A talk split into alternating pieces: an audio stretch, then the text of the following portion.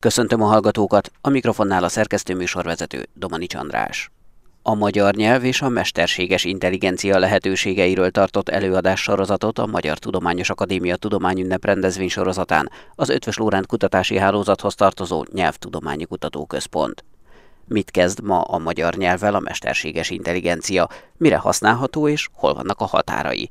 Egyebek között erről is beszélgettem Prószéki Gáborral, az intézmény főigazgatójával. Ugye azt a nevet kapta ez a mi előadásblokkunk, hogy a magyar nyelv és a mesterséges intelligencia, Ugye a mesterséges intelligencia fogalma az most már mindenhol hallható, de azért egy picit talán ez félrevezető. Én azt szeretném tisztázni, hogy természetesen nagyon látványos és nagyon komoly eredmények vannak, de amikor a mesterséges intelligencia fogalmát kitalálták, akkor tényleg azt gondolták, hogy ez kizárólag az ember intelligenciájának a modellálása lesz, mondjuk a 60-as években. Ma viszont rengeteg nagyon professzionális program tud egy nagyon pici szeletet ebből. Tehát a mi kis szeretünk a nyelv, mások mással foglalkoznak, és ott tényleg, hát mondhatjuk, hogy áttörő eredményeket értünk el azokkal az eszközökkel, amiket így hívnak, bár én inkább mondanám, hogy gépi tanulás, vagy mély tanulás, vagy neurális hálós tanulás, de lehet, hogy ez az átlagembert, aki nem ezzel foglalkozik, egy kicsit furcsán érinti, mondván, hogy hát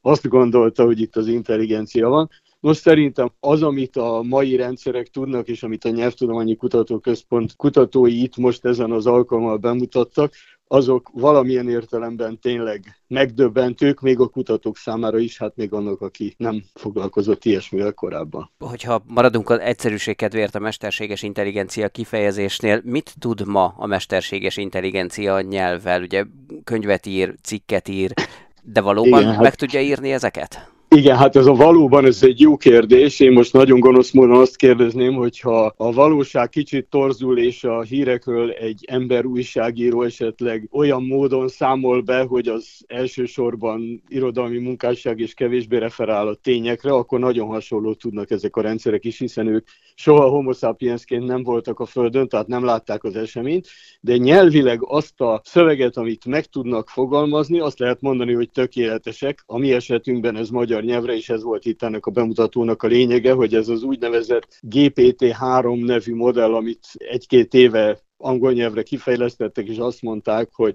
olyan típusú szövegeket produkál, ami miatt nem teszik publikussá a rendszert, már ennek egy korábbi változatát sem, mert hiszen bárki írhat vele bármit. Nos, hát egy ilyet produkáltunk magyarul, ami nyilván nem jelenti azt, hogy a rendszer ismeri a világot, viszont azt a nagyon érdekes kérdést veti föl, hogy azokból a szövegekből, amikből tanult. Ez magyar szövegekből tanult, a mi esetünkben ez az első csak magyar ilyen GPT rendszer, ez 32,4 milliárd szavas magyar szövegkorpuszon tanult. Ez azt jelenti, hogy ennyi szöveget gyűjtöttünk össze mindenféle helyekről. Ez egy jelentős, tehát összefüggő szövegeket, ez egy jelentős mennyiség, mondjuk ha arra gondol, hogy nem tudom én, a egri csillagok az 130-135 ezer szó, ez mondjuk a 32 milliárd az elképesztően nagy szám, és ebből a szövegből csak matematikai módszerekkel megtanulja azt, hogy hogy kell magyarul reagálni valamire. Ha nagyon egyszerűen mondanám, hogy ez a modell, mert mi ezt jelentettük be, hogy a magyar nyelv első ilyen neurális modellje elkészült, ez a modell tulajdonképpen nagyon egyszerű dolgokat tud, leegyszerűsítve a helyzetet azt mondanám, hogy kettő dolgot tud alapból. Az egyik, hogy nincs olyan magyar szöveg, aminek bármely szavát kitakarva ő nem mondaná meg, hogy mi áltott. Tehát ezt olyan biztonsággal teszi, hogy elmondhatjuk, hogy tud magyarul. Ez néha még az embernek se könnyű. A másik tudása pedig az, hogy két mondatból el tudja mondani, hogy az egyik után a másik következhet-e vagy sem. Vagyis a szövegek felépítéséből megtanulja, hogy mi jöhet miután, tehát egyfajta nyelvi logika, hogy építjük fel a szövegeinket, ez rendelkezésére áll. És ezt a tudást, ez nagyon egyszerű tudásnak tűnik, de ezt úgy képzeljük el, hogy hát egy szuperszámítógép, amit az ötös órán kutatási hálózat jó voltából hozzájutott a Nyelvtudományi Kutatóközpont. Ez egy jelentős, tehát olyan méretű gép, ami hát ugye átlagember. Néhány száz PC-t gondoljunk el egy gépben, tehát körülbelül ekkora kapacitású gép. Ez ugye a maga milliárdos műveleteivel másodpercenként, meg a említett 32 milliárdos szöveggel heteken át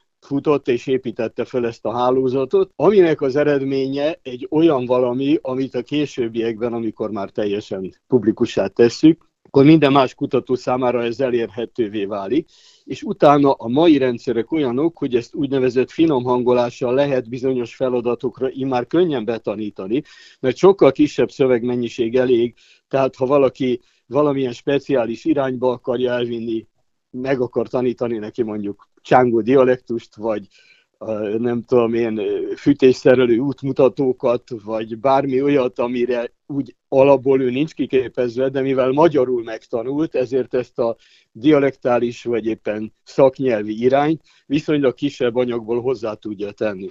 Tehát ennek a lényege az, hogy egy ilyen rendszer létrehozásához nagy kapacitás és megfelelő szakembergárda kell, hála Isten ez rendelkezésünkre állt, és innentől kezdve jóval kisebbel is már lehet komoly eredményeket elérni. Tehát ez, ez egy meghatározó modell, ha nem is ez, hanem valamelyik utódja, hiszen ez az első változat volt. Tulajdonképpen miért jó az nekünk, ha a mesterséges intelligencia tud magyarul? Ugye, hát az a legegyszerűbb válasz talán az, hogy rengeteg olyan feladat van, ami az ember számára unalmas, fárasztó, nagy koncentrációt igényel, és hát nem igazán a az embernek csak azt a tevékenységet veszi igénybe, hogy ő képes a szövegekkel bánni, de valójában nem konstruktívan. Tehát nem tudom én, ha óriási szövegeket kell mondjuk egy kiadóban, vagy egy olyan helyen, ahol sok szöveg fordul elő, címkékkel ellátni, hogy könnyen megtalálható legyen ezután, akkor ezt automatikusan megteszi. Ha esetleg a szövegeket okos dolog lefordítani, azt tudjuk mondani, hogy a fordító program, amit nem ez a modul, amiről most beszélek, de egy másik itt fejlesztett nyelvtudományi kutatóközpontban fejlesztett modul például tudja, hogy a ma legjobbnak gondolt DeepL vagy Google fordítóknál a mérések alapján jobb minőségű fordítást tudunk a magyar nyelv viszonylatában, tehát még egyszer mondom, hogy még a nagy cégek mindenféle nyelvről, mindenféle nyelvre fordítanak, mi elsősorban magyarról és magyarra, de ha ezt olyan minőségben csinálja, hogy valóban az átlagpolgárnak ez segítség, akkor azt gondolom, hogy hatékonyabban haladunk előre. Mindig meg szokták kérdezni, hogy Shakespeare-t hogy fordít, és erre csak az a válasz, hogy én sem tudok Shakespeare-t fordítani, megtartom azoknak, akik ezt tényleg tudják, Nádosdi Ádomnak, vagy bárkinek, aki ilyenre képes. Tehát, hogy nem a tényleges professzionális emberi munkát, hanem azt, amire talán így konyhanyelven azt mondanánk, hogy favágó munka, tehát azt átveszi. És ez ilyenkor azt jelenti, hogy az emberi kapacitást arra lehet használni, mire tényleg való, és az ilyen sztereotíp unalmas munkákat átvállalja. Szövegeket tud, tehát mint mondtam, osztályozni,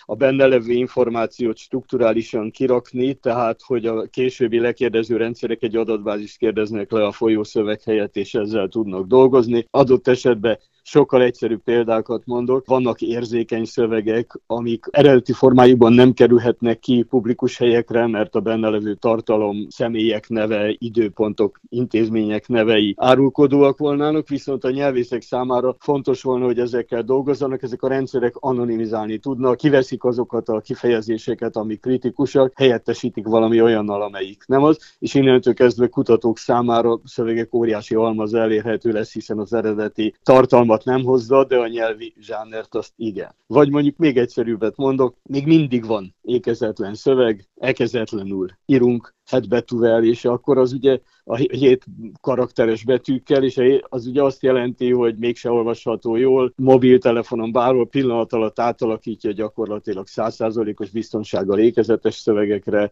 tehát rengeteg olyan gyakorlati feladatot tud végrehajtani, amit ember sokkal hosszabb idő alatt sokkal drágában tudja, és akkor az ember munkája majd arról fog szólni, hogy azt csinálja, amit tényleg az embernek való. Említette a fordításokat. Ahhoz ugye legalább két nyelv magas szintű ismerete szükséges, ismerni kell a kifejezéseket, ismerni kell adott esetben a szlengeket is. Össze lehet ezeket hozni? Ugye induljunk ki abból, hogy a magyar nyelv, mi legalábbis úgy gondoljuk, hogy nagyon különleges.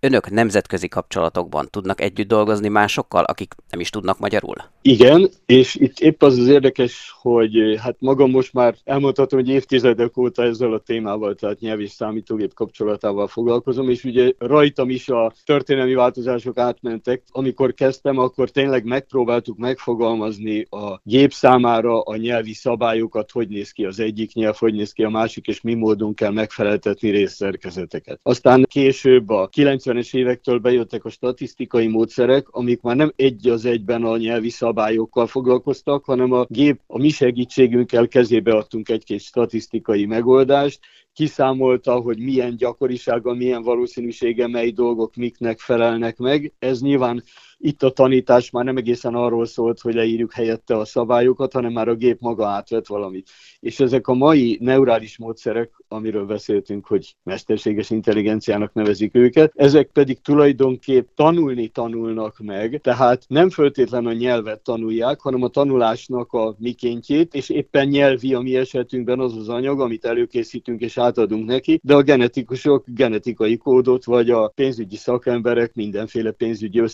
összefüggéseket adnak. Tehát a tanulásnak a lényege az nagyon hasonló sok különböző területen, persze nyilván vannak különböző tanulási rendszerek, mert azért gondoljuk meg, hogy a arcfelismerés az egy kétdimenziós, egy síkban levő képnek a felismerése, a nyelvi meg egy lineáris, egydimenziós, tehát akár hangzó, akár írott anyag, az ugye, hát mondhatom, hogy balról jobbra folyik, de végül is ezeket a dolgokat tanulja meg a rendszer, és nem kell a kezébe adni semmit. Tehát neki nem kell leírni, hogy milyen a magyar nyelv, vagy milyen az angol, hanem hát mondjuk azt, hogy őrületes mennyiségű mintát kell adni, és ő majd maga megoldja. Tehát azért érdekes a mai kutatás, mert nekünk most nem a nyelvi szerkezetekkel kell foglalkozni, hanem a megfelelően előkészített nyelvi anyaggal, a megfelelő módszer kiválasztásából, hogy azzal hát tényleg jól tanulja meg ezeket a dolgokat, és azt látjuk, hogy az eredmény az meghaladja azt, amire eredetileg akár a kutató is gondolt, hogy majd milyen lesz. Tehát az a nagyon érdekes helyzet a mai mesterséges intelligencia átszülte világban, hogy ezeknek a módszereknek a matematikáját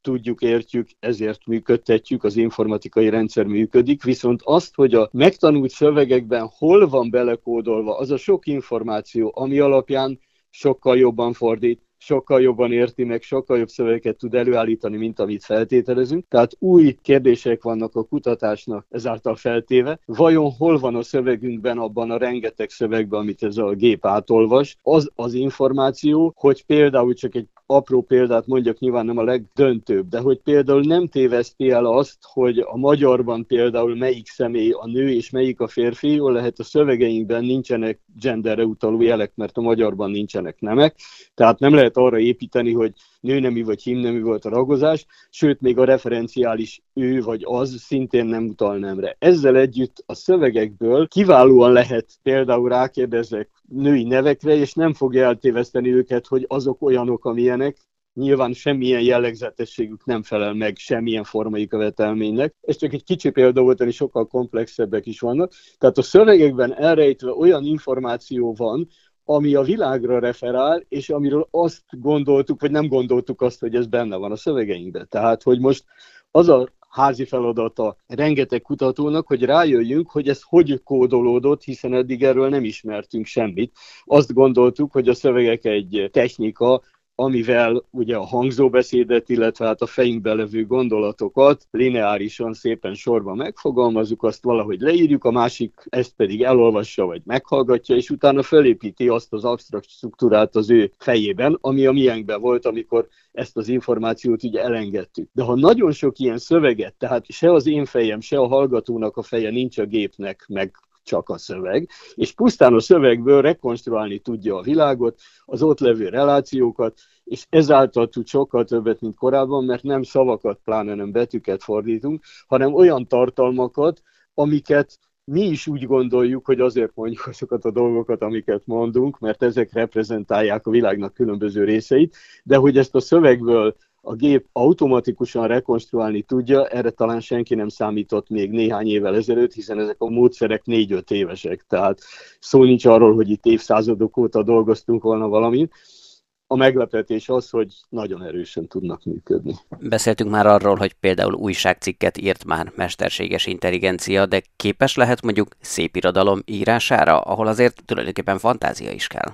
Igen, képes lehet persze nagyon nagy kérdés, hogy mi a szép irodalom, mert ugye ez mindig a befogadón is múlik. Tehát, hogyha a fantázia is egy paraméter, ha tetszik. Tehát van egy, mondjuk azt, hogy hőmérsékletnek hívja a technológia, temperature hőmérséklet, ez csak egy technikai szakszó, ami hát egy nullától százig beállítható skála, vagy hát nulla és egy között, ha tetszik. Tehát beállítok valamit, hogy mennyire legyen produktív. És nyilván ugyanaz a rendszer, tehát ugyanaz a hálózat, amiről beszélek, különböző kimeneteket ad attól függően, hogy ez nagyon kicsire van állítva, akkor nagyon specifikus választ ad. Tehát ha például valamilyen tudásra kérdezek rá, az imént megkérdeztem, hogy kiírta a bankban, és akkor mondjuk egy néhány szóból álló választ válok négy-öt szóból, akkor azt mondja, hogy Katona József magyar drámaíró. Ha csak két szót, akkor annyit mond, hogy Katona József, ha viszont mondjuk 70-et várok, akkor egy kis eszét ír arról, hogy ki volt Katona József, és hogy készült a bankban. Valami miatt ez a tudás is benne van, na most ez a tudás nem biztos, hogy adekvát. Abban az értelemben, hogy vannak benne könyvek, internetes információ, mindenféle, de az nem biztos, hogy ezzel a valóságot írja le. Egyébként amióta beszélünk, én a következőt beírtam, nem általtam itt a rendszerünknek egy mondatot beírni, a következő mondatot írtam be. Az Inforádió újságírója felhívott telefonon, hogy beszélgessünk a Nyelvtudományi Kutatóközpont mesterséges intelligencia alapú nyelvfeldolgozó rendszerének kifejlesztéséről.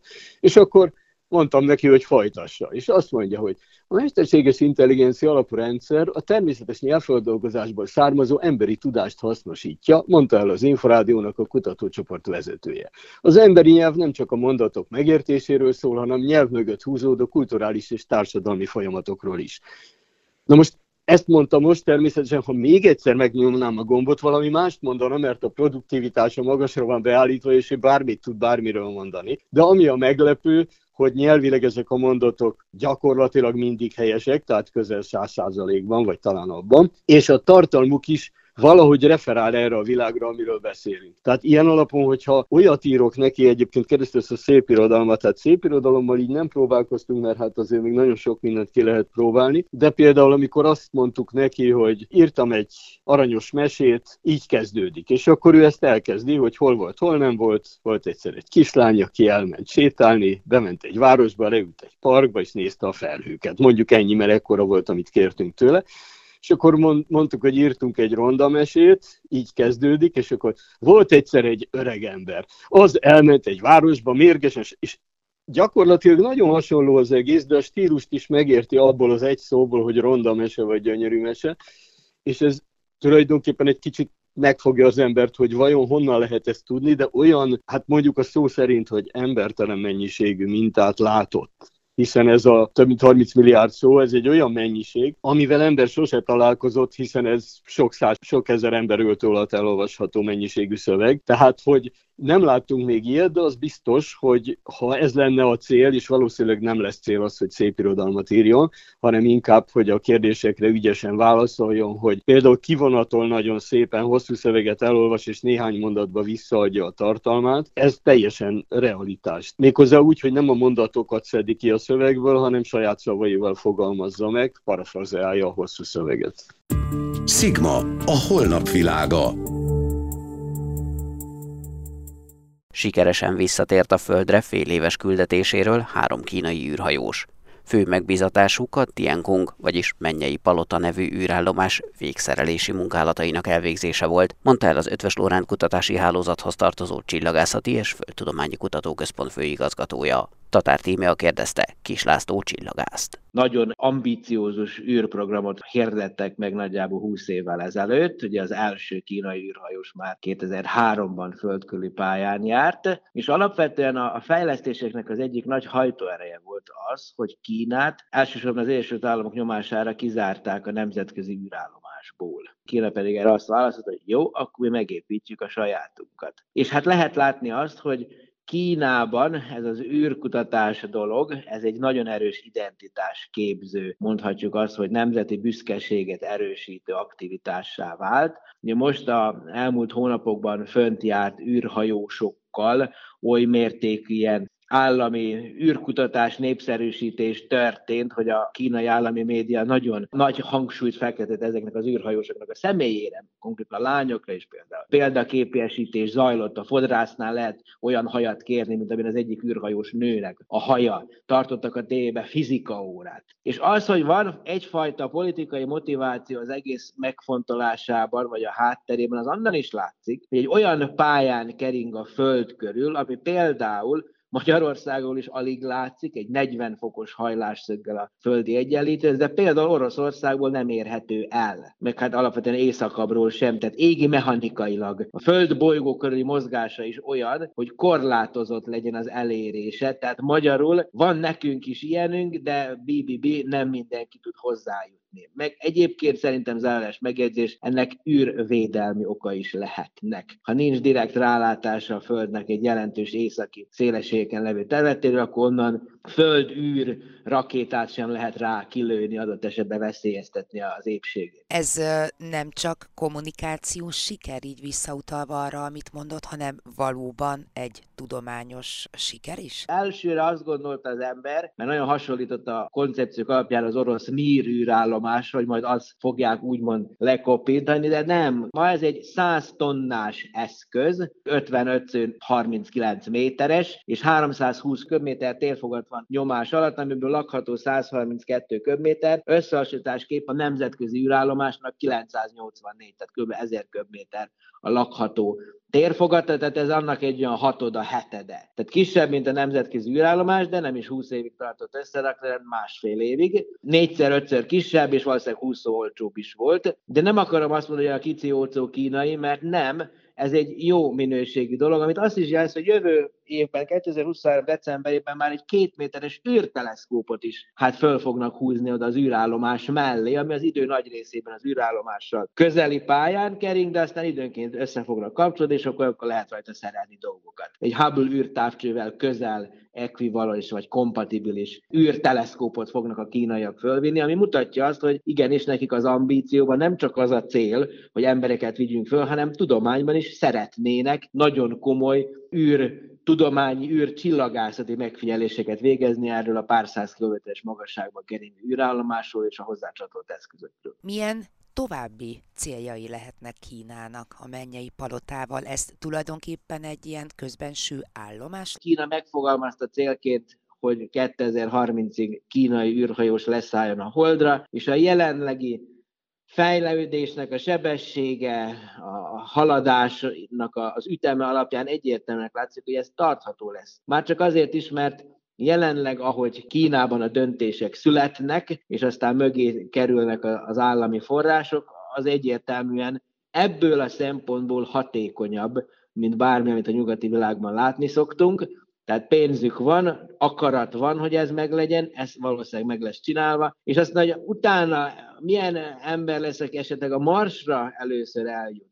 Hát azt majd beszéljük meg körülbelül 10 év múlva, 30-as évek elején, eleve az, hogy permanens emberi jelenlét lesz-e, vagy csak leszállnak, és aztán felszállnak, visszajönnek, és aztán ugyanúgy elhal a dolog, mint az Apollo program 50 éve, az még majd ezután fog kiderülni, de egyértelmű ezen az űrállomásnál a holdjáró autócskák, ugye abban már volt három vagy négy is, ugye Chang'e 1, 2, 3, az biztos, hogy talán már Chang'e 4 is, ott az van a hold túloldalán. Tehát ténylegesen a kínai űrkutatás abszolút mértékben nem csak, hogy fölzárkózott a nyugati vonalhoz, hanem sok szempontból kezdi azt leelőzni is. És ez egyértelműen egy valamilyen szempontból politikai fricska is a nyugati világnak.